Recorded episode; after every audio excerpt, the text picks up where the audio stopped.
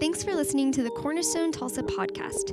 Our mission is to cultivate communities shaped by the gospel for the renewal of all things. We'd love for you to join us on Sundays at 9:30 or 11 right here in Tulsa, Oklahoma. We're calling this year the Year of the Bible as we read and study through the Bible cover to cover. On August 25th, we'll kick off the New Testament along with home based small groups who will study the weekly reading together. If you'd like more information about any of this, visit our website at cornerstonetulsa.org. And with that, let's hop into this week's teaching. Good morning. The teaching text for today comes from 2 Corinthians 4 7 through 10. But we have this treasure in jars of clay to show that this all surpassing power is from God and not from us.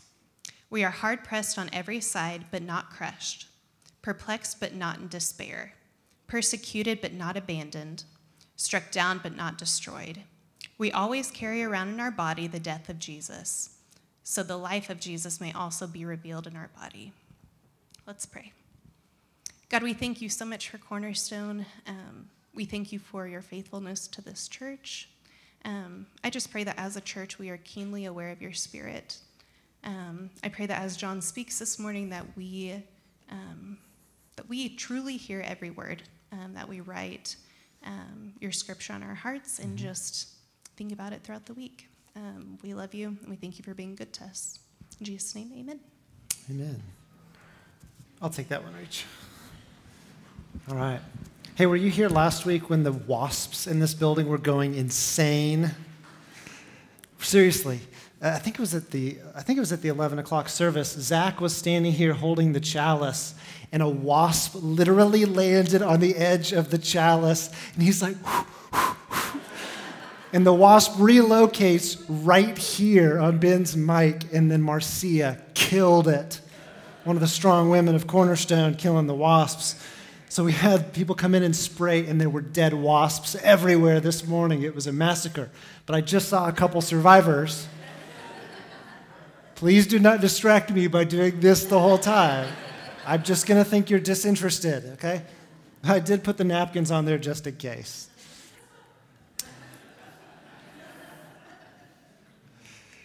Well, I'm glad that you're here.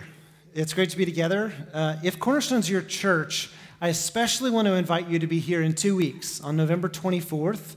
It's going to be a big Sunday for our church, calling it a Vision Sunday. And so, in part, we're going to share what does preaching look like next year. So, this year has been uh, the year of the Bible. What are we going to do next year? Uh, but we're also going to share a, bigger, have a bigger picture conversation about what's the next chapter in our story as a church. And so, if Cornerstone is your church, I'd love for you to be here for that. I really love preaching. I, I never would have guessed that I would end up a preacher. Um, my mom says it was inevitable, but I'm really, uh, I love preaching. And a lot of times, preaching's pretty easy for me. Uh, in some ways, like I'll, I'll study, I'll, I'll, like, once I've identified a text, kick it around in my brain, and I'll go on a walk or I'm driving in the car and we hit an intersection and it's like, boom, I've got the sermon. I know generally what I'm going to do. And it's like, you know, sit down and map it out on a blank piece of paper and then start typing it and like the sermon just kind of appears. Those are really fun preaching weeks when that happens. Other weeks, it is not like that. Other weeks, it is laborious to type every word on the page, and it's like moving like a pile of cinder blocks from one place to another. This week was like that for me, where like I love preaching, I love writing sermons, but for whatever reason, this one was just painful getting it together. And so I had written this sermon out of Second Corinthians 3 and 4, and honestly, it was really convoluted. It was complex, and I'd written this bit about like what Paul was getting at about glory, which I will touch on today, and it felt so complex and cumbersome. And I wrote this extended introduction to get you into the historical context of Corinth, and then to get you into Paul's like rhetorical logic in Second Corinthians. And I thought, not only do I not want to preach this sermon, no one wants to listen to this sermon. It was a really painful one. And so, yesterday at noon, feeling a bit exasperated, I told Emily, I'm throwing this sermon in the trash and starting over. And I did. And so, it reminded me of, of when I was a kid. I was like, I don't know, 16, 17 years old, maybe not even 16, at Metro Christian. And um, I was going to help lead worship at this unplugged night. I was a zealous kid. And I remember before this worship deal, I went behind the school and was praying, God, if you want to use me in any way, like you've got permission. It's, just, it was, it's what we were singing this morning openness to the Holy Spirit. And I ended up giving probably my best sermon ever, though I don't remember a word of it. Like the purest sermon ever. Like I preached spontaneously to my high school. And because I grew up in a church that did altar calls all the time, I did an altar call there on the front lawn, and people came forward, and it was really sweet. And I was just remembering that, and, and it touches on some of the themes that we'll get at today that there was something pure and beautiful about being earnest and about just being open and expectant that, hey, maybe God wants to use me, maybe He wants to use you. So I canned the whole complicated sermon yesterday, and, and we started from scratch. And I don't really like admitting it, but I have this desire as a preacher to be impressive. I really want to be polished. I want to have my points down with alliteration and they generally make sense, and people end the sermon in tears. That means I've been successful. That's what I want in a sermon. Um, I want to have my best foot forward. I want to bring my best. But the truth is that a lot of times I'm just two left feet. Uh, sometimes I'm not that impressive and I'm not that polished. Sometimes I need to be the one sitting and listening to the sermon and not the one preaching the sermon. It's not like I'm having a crisis or I'm going through a dark night of the soul. There's nothing like that. Uh, the problem is, or the reality is, that I, like all of us, am a human being and not a, not a machine, not a tireless creative content generator. And there's a lot of pressure that many of us feel in this age of Instagram to, to manage the image that we project to the world. Um, in the age of Instagram, we each become our own marketing department. We want to craft a narrative that leads the world to believe that we are a particular kind of person where every moment is perfectly posed and think that that's like our inner reality, that that's what life is like when we're not in front of the camera. And so we mask our frailties and we conceal our vulnerabilities in the hopes that everyone else will believe that we're the exception to the rule, even though everybody else is jacked up. I am A OK. Or that gal, that girl, that guy is A OK. And this is just a lie. The truth is that everyone in this room, and every, everyone in our church, everyone you know, bears our own insecurities and vulnerabilities. Uh, we all go to the bathroom, sometimes with microphones turned on. Uh, we all want the approval from our friends. We all want a sense of blessing from our families. We all have to make peace with the bodies that, you know, that we live in. We're all trying to make ends meet. We're all trying to discover some kind of significance and, and, and, and identify our own worth. There are a ton of joys in this life, but there are also a ton of challenges. And really, challenge and, and vulnerability and difficulty is the norm.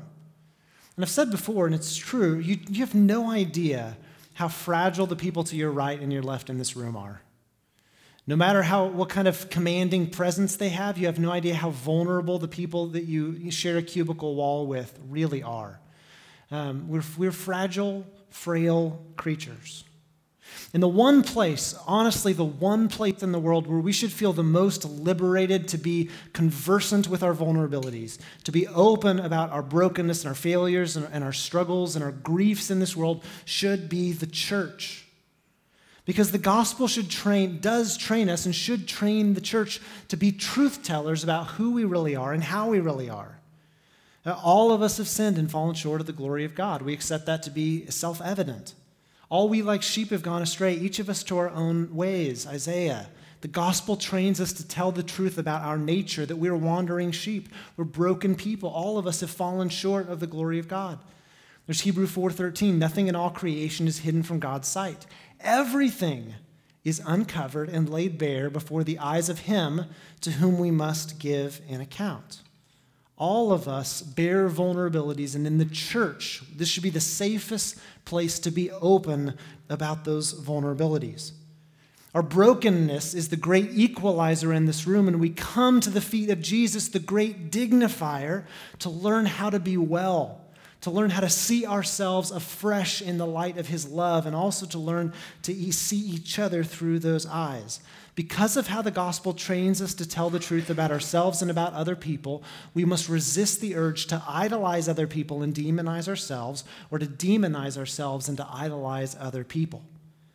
Jesus should be the only one that we place on a pedestal because we know the truth about ourselves and about each other. Now, it's funny, feeling very unpolished as a preacher this morning, uh, it's funny that Paul was dealing with basically the same issue in his letters to the Corinthians. That Paul was a manual laborer, Paul was a guy who was getting beaten up and in trouble all of the time. And Paul, I gather, in person was not that compelling of a public speaker. And so the church in Corinth had access to some really glitzy, glamorous preachers like Apollos. And they thought, Paul, like, you're all right, but we're going to put you on the, like, in the, on the back shelf. We like people like Apollos who, like, make us have goosebumps when they preach. And Paul, like, like, I don't know, maybe come back if no one else can. Paul was, was wrestling with this the sense from the Corinthians that what was most important was being externally impressive. And he appeals to them through this, this conversation that I was trying to get out of my original sermon in 2 Corinthians 3, chapter 4, uh, something that I think we're going we're going to see fresh this morning. So in 2 Corinthians 3, Paul has this lofty conversation about glory. You may want to have your Bible open to 2 Corinthians 3 and 4. It's just a good rule of thumb. He has this convoluted conversation about glory that's a little bit difficult to track, but he's comparing and contrasting the old covenant with the new covenant. Under the old covenant, which is like the law that God gave to Moses and Israel at Mount Sinai, he said that covenant came with a kind of glory. Do you remember in Exodus when we were there earlier this year how Moses went up to Mount Sinai and there in smoke and fire the glory of God appeared to him. He received the law, and when he came down to be with the people, his face was so brilliant, having seen God, that they couldn't bear to look at him, so he put on a hoodie to veil the glory of God. And Paul's making the argument if, if the old covenant was as glorious as this, how much more glorious is the new covenant that all of us who believe in Jesus have inherited by believing in his death and resurrection by the Holy Spirit? How much more brilliant is this covenant? How much more will we radiate with the life of God as a result of everything that God has done in Jesus? And Paul's got this great line in uh, chapter, uh, verse 18 of chapter 3. He says, We all who with unveiled or unhooded faces contemplate the Lord's glory, we are all being transformed into his image with ever increasing glory, which comes from the Lord. Moses set eyes on the image of God as God passed, and it caused him to radiate. We are being transformed into this same image, not with a fading glory like Moses had, but with an ever increasing, ever radiating glory. That's what we are becoming. Okay, you start to think, is this about this glory? Sounds pretty lofty. Like Christians are supposed to be, like be the most sparkling, brilliant people. And you've met some of those. I've met some of those. I was with a woman a couple of weeks ago who I thought just radiated the life of God. I thought, man, I hope that people think I'm even a little bit like that. Is Paul getting hung, hung up on externals, on, on cosmetics? Is he ramping up the pressure for us to look glorious? Is he turning up the heat for us to busy ourselves with appearing glorious or good to the world? I want you to see what happens in, in chapter 4, which Rachel read for us. He says, But we have this treasure, this glory of God that's ever increasing, in jars of clay, to show that this all surpassing power is from God and not from us. We have this treasure in jars of clay. You've all got like terracotta flower pots at your house. If you drop them, they're gone, they're done for. Um, Paul's using a metaphor here to talk about human frailty. This greater than Moses glory treasure is born within us in these earthy, common, breakable vessels of humanity. And we see this contrast of the radiance and the glory, the Shekinah glory of God being put in something so ordinary as human beings. And then Paul elaborates. We're hard pressed on every side, not crushed. We're perplexed, but not in despair, persecuted, but not abandoned, struck down, but not destroyed. We always carry around in our body the death of Jesus, so that the life of Jesus may also be revealed in our body. It says the glory and the life of God radiates from us, but not primarily through our victories, but through our vulnerabilities. Paul's listing his own vulnerabilities and struggles and suffering. The life of God is shown not in our successes, but in our struggles, not through our superhuman ability to supersede all difficulties in life, but our patient perseverance in the midst of those predictable difficulties of life. And this beauty through brokenness demonstrates to the world what Paul says is the all surpassing power that's from God and not from us. We have this treasure in very ordinary, cracked, broken, brittle, frail jars of clay. And when the life of God peeks through those cracks, everyone knows by looking at us from the outside, well, there's no way it's to their credit. That's not the point. He says the all surpassing power is from God and not from us. And thinking about these cracks in the, in the jars of clay, the little like, uh, like spider lines of like severance that are happening in our lives, those are the cracks through which the life of God can be seen. And when people note the disparity between our external reality, which sometimes like is, is suffering, we're all going to suffer in this life. When people note the disparity between our external reality and our internal resilience or renewal or hope, God ultimately is going to get the credit. I think about, like, like think in your mind about times in your life where you felt the most alive. Some of you may be going through a period of suffering right now, and you're like, that is the opposite of feeling my most alive. But others of you will remember when you got a diagnosis and you were going through treatment. In a weird way, you look back on it with like longing, in, a, in a, like a wistful kind of way, because in that season you were more reliant on the Holy Spirit than you'd ever been in your life. You are more interdependent with your friends and your family. There's a kind of closeness and intimacy in face of your struggle, and you long to go back to that kind of posture of need where God's grace was supplied in plenty. When there's a disparity between our external reality and the internal reality of resilience and renewal by the Holy Spirit, there's a sweetness even in the middle of struggle. I think about friends uh, in Syria who are followers of Jesus who at this season in the life of their church would call this the golden age of the church in Syria.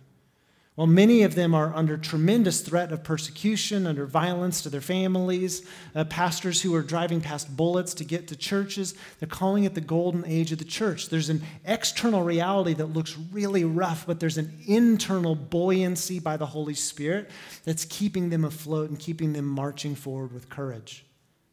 When people see the external difficulty, but the internal posture of our hearts, God gets the credit.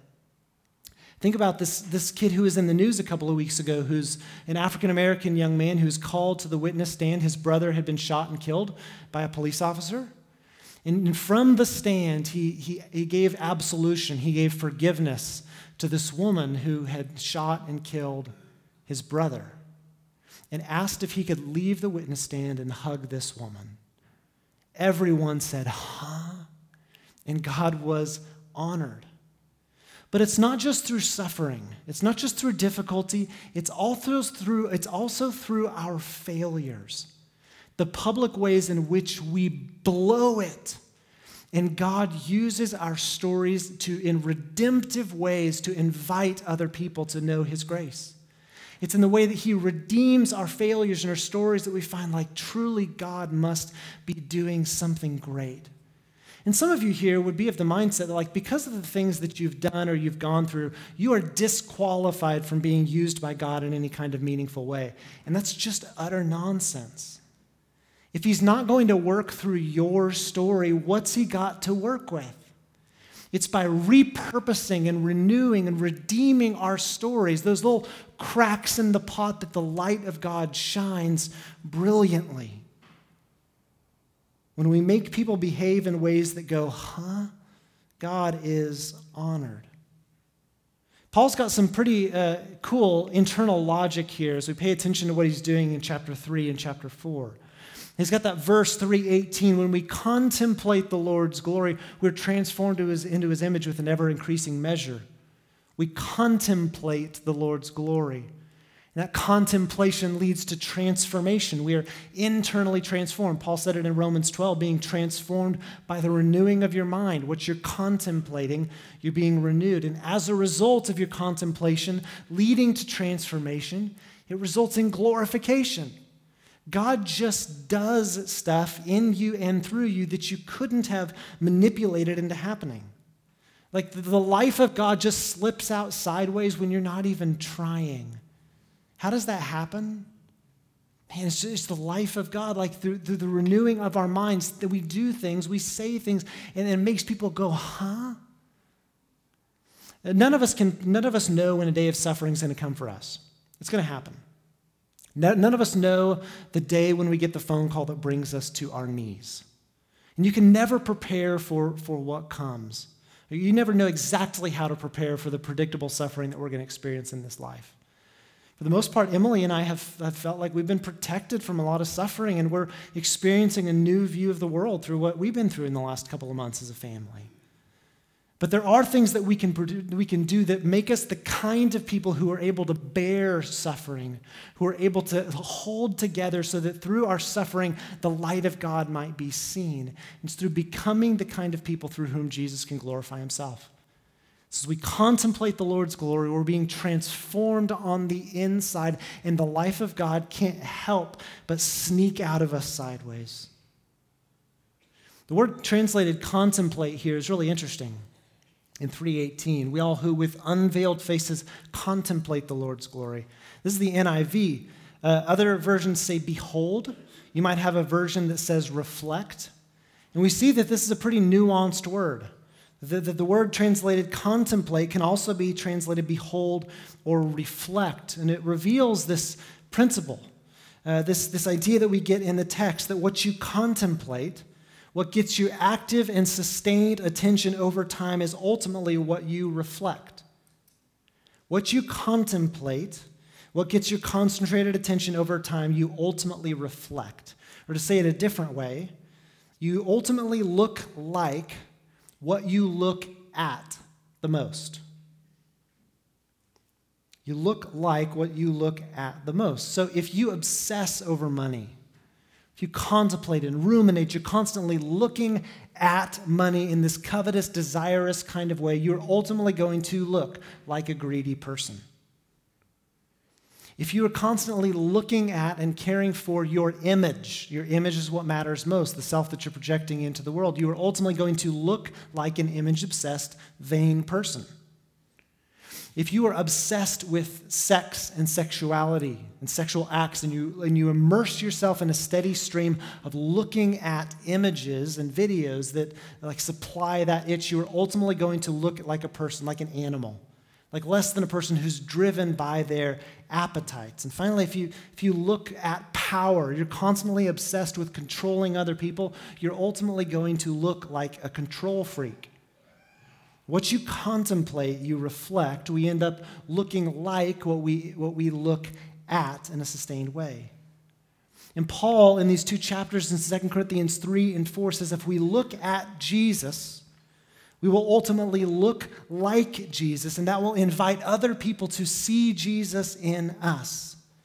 If we look at Jesus, we will look like Jesus, and that will invite other people to see Jesus in us. Now, there'd be a temptation like, to, like, to start at the end, which is looking like Jesus, which is behaving in such a way that people are attracted to Jesus and you. But Paul has the opposite of that, that logic. That you don't start with the outcomes, you start with the behaviors. The behavior is, as Jesus said in John 15, remaining in Him. If we, con- if we concentrate on the person of Jesus, if we contemplate Jesus, if the stream of information being fed into our minds is like righteous, virtuous Jesus stuff, by consequence, it's what we're going to look like in the world. When we were starting Cornerstone two or three years ago, I was on the phone with a buddy of mine named Andrew, who's a church planter in the Dallas area. I said, Andrew, if you could do it all over again, what would you do? If you could start over with your church, what would you do differently? And he said, I would take a Navy SEAL style approach to discipling the church. He said, like, don't worry about measuring the outcomes, attendance, people who raise their hand to give their life for Christ. Don't worry about measuring the outcomes, measure the right behaviors. And he pointed me to John 15, 5. If we remain in him and he in us, as a natural consequence, we're going to bear fruit. If we remain in him and he in us, we are going to bear fruit. You can count on it. You can't help it. It's the life of God sneaking out sideways when we're not even trying. Uh, this morning we came in, and because the people sprayed for bugs, there were dead wasps and yellow jackets everywhere. And Madeline was like, uh, was like vacuuming them up. Oh, Madeline, you're awesome. Thank you. And over here, she was like looking for the plug. If she's doing the work of pushing the vacuum back and forth, but it's not plugged in, it's not going to go very well. So, so don't worry as much about the action. Get it plugged in, and then the action is going to be way more effective. Don't worry about the outcomes. Watch the behaviors. And so as we are trying to get started as a church, we have a blank, you know, a blank slate to get started from. We just decided, well, we're going to give this a go as a church. So we're not going to do any gimmicky giveaways. We're not giving away cars. We're not giving away iPads. We're not doing door hangers. We're not doing advertising. We're not doing marketing. We're not going to like try to saturate the market with everything about Cornerstone. Screw that. We're going to, we're going to do our own thing. We're going to try to remain in Jesus and He in us and just trust Him with fruit. It's really fun. And so we came, we cooked up this scheme we called the 330 3000 challenge. Um, I think only, it was, it was uh, really ambitious, okay? So the three represented all of us who were kind of helping things get started, were to invite three people who didn't know Jesus to come to the church as we got started, to like begin pursuing them relationally out of love. The 30 was 30 passages of scripture that we're going to like use to transform our minds and set the culture of our church as we were getting started. I'm fairly confident my mom is the only one who memorized all 30. And then the 3,000 was we want to sow 3,000 hours of prayer into the launch of this church. Now, I've learned that 3,000 is a lot of hours.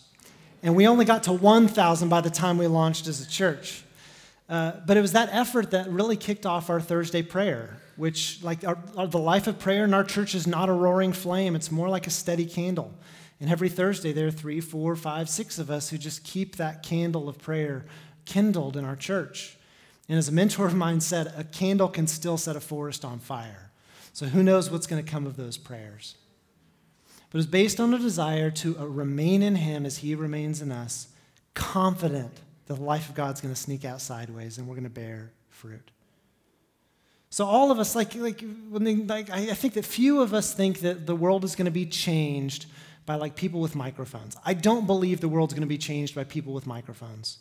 I spend most of my time in this building, unless I'm at lunch with you. I spend most of my time in this building. The people who are the most desperate to hear the good news about Jesus are people who are in your world. People who you share an office with, people who are your neighbors with, people who you're friends with. It's going to be through the ordinariness of regular people that the mission of God goes forward, and that's how it's always been true not primarily through Paul's and through Apollos, but through all the other people who are embodying the gospel in their community. The life of God sneaking out sideways as they contemplated the person of Jesus, being transformed by the person of Jesus. And through the cracks and the crevices and the vulnerabilities and frailties of their lives, in their weakness, God was proven strong. God wants to use you, especially you, especially because of your story. He wants to use you. He's not disqualified you. He's qualified you by being brought into his family, rescued from the dominion of darkness, and brought into the kingdom of the Son. And so, what becomes the invitation for us not to obsess about externals and metrics, but to obsess about what we're contemplating, to give our energy and our attention into remaining in Jesus and holding ourselves and each other accountable to that, confident that He's going to do His thing either way. And as I was kicking around 2 Corinthians 3 and 4, I just developed this little breath prayer. And this little like breath prayers are like stuff that on an inhale and an exhale you can do the whole of the prayer. Breath prayers are ones you keep in your back pocket for when you just like you need to you need to express something to God. And if the invitation for us is to remain in Him so that we'll bear fruit, to contemplate Him so that the glory of God might be seen in us and our frailty, man, then we need to give our attention to remaining in Him. So, this, this simple breath prayer may I see more of Jesus. that more of Jesus may be seen in me. This first phrase, may I see more of Jesus, is, is predicated on like the gospel reality that we can't see any more of him unless his grace beckons us, unless the Spirit's at work. Jesus said, No one can draw near to the Father unless the Father is inviting them, beckoning them. So maybe for you, you'd say, like, like I need to start with like the desire. May I desire to see more of Jesus. And in desiring Jesus, may I see more of him. And in seeing more of him, may more of him be seen in me. Maybe this just becomes a prayer that narrates our lives, that you're like, you know, standing there with the box of matches trying to get that flame within going, saying, mm, May I see more of Jesus, that more of Jesus may be seen in me. Or if you're not there yet, may I desire to see Jesus. Like the, the apathy, the like tedium of everyday life, it's difficult to conjure up enthusiasm. So maybe you just say, God, would you just kindle a little fire in me? Would you cause me to desire to see Jesus? Maybe you're a person who hasn't grown up around faith and church and all that stuff, and you're like trying to get interested. You have people in your world who care about it. And so you maybe you just pray, like, all right, well, if anybody's there, would you cause me to desire to see you? As I read, as I go to church, as I listen to sermon, may I see more of you, and in seeing you, may do good work in me.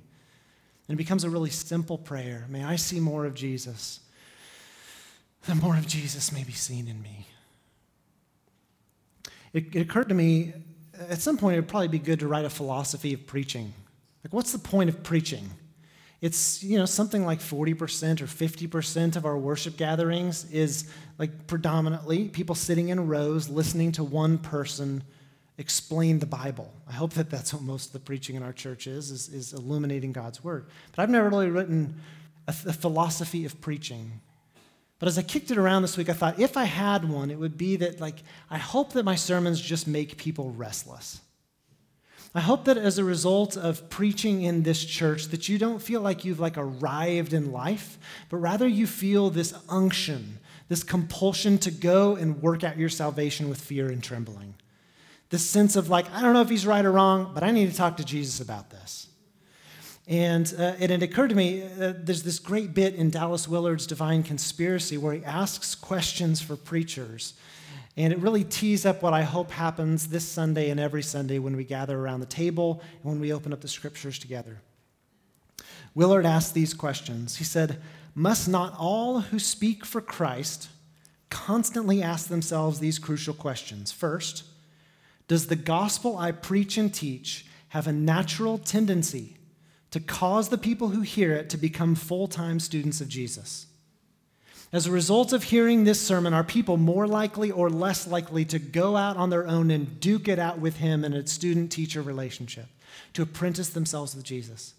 As a result of my preaching and teaching, are people more likely to go and do that? Second, would those who believe it become His apprentices as a natural next step?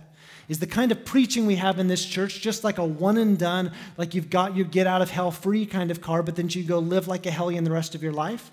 Or does the preaching lead you to sign up to be an apprentice of Jesus as a natural next step? And then finally, he says, What can we reasonably expect would result from people actually believing the substance of my message? And my message today is not my own, but I hope, and I hope every week it just comes from uh, the Word of God, from the Scriptures. My challenge and my invitation today for, for all of you would be one, to identify that you're a person that God loves deeply, that He wants to inhabit through the Holy Spirit, and that the vices and the struggles and the difficulties that you face in life are not ones that He wants you to face alone. He wants to accompany you, transform you, make you to be resilient and buoyant so that you can bear up under anything. And through the brokenness and the frailty and the vulnerability of your life, through the cracks in your jar of clay, the life of God wants to shine through. So, my invitation to you is to contemplate Jesus, to remain in Jesus, to become a full time apprentice of Jesus, to make it your prayer. May I see more of Jesus, that more of Jesus may be seen in me. Let's pray together.